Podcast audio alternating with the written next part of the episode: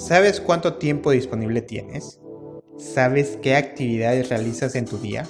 ¿El tiempo te controla o tú controlas el tiempo? Es un gusto saludarte y si eres un apasionado en buscar formas para ser más productivo y volverte un maestro del tiempo, será un placer compartir, debatir y platicar mis experiencias sobre productividad, administración de proyectos y formas de alcanzar nuestras metas. Soy Ricardo Vargas, desarrollador de negocios y comenzamos este capítulo donde te platicaré sobre el mito de la administración del tiempo. ¿Realmente podemos administrar el tiempo o las actividades actuales cuando con la incorporación de diferentes cambios tecnológicos como el uso de las tecnologías, las redes sociales, el celular, nos han hecho que nos desbordemos de actividades y tengamos siempre la agenda repleta o algún asunto por resolver, alguna notificación que atender?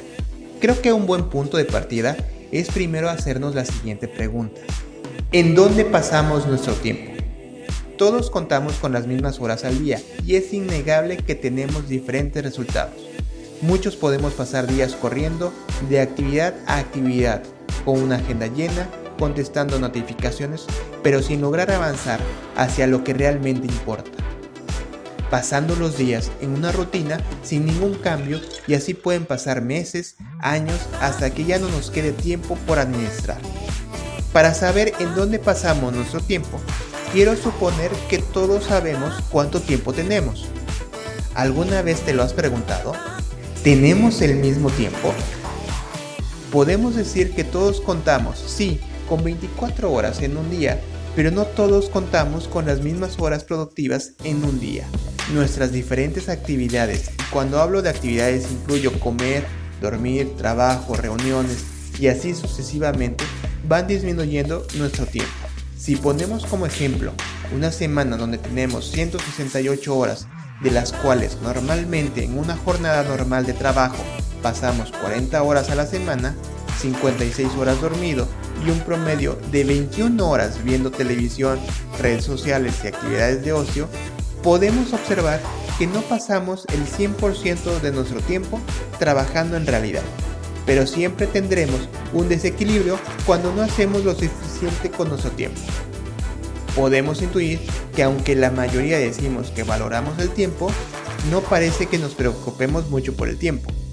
Cuando comencemos a reconocer en qué pasamos nuestro tiempo, podremos dar el primer paso de controlar nuestro tiempo sin permitir que otros lo hagan.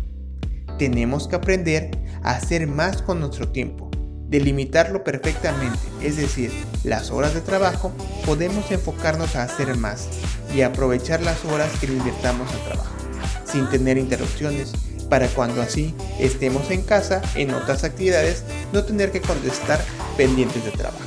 Si bien hoy en día es difícil despegarnos de las notificaciones, podemos apoyarnos en la tecnología. Podemos agregar perfiles en nuestros aparatos tecnológicos para mejorar el enfoque y evitar notificaciones cuando estamos en diferentes actividades y así darle a cada espacio la atención que se requiere.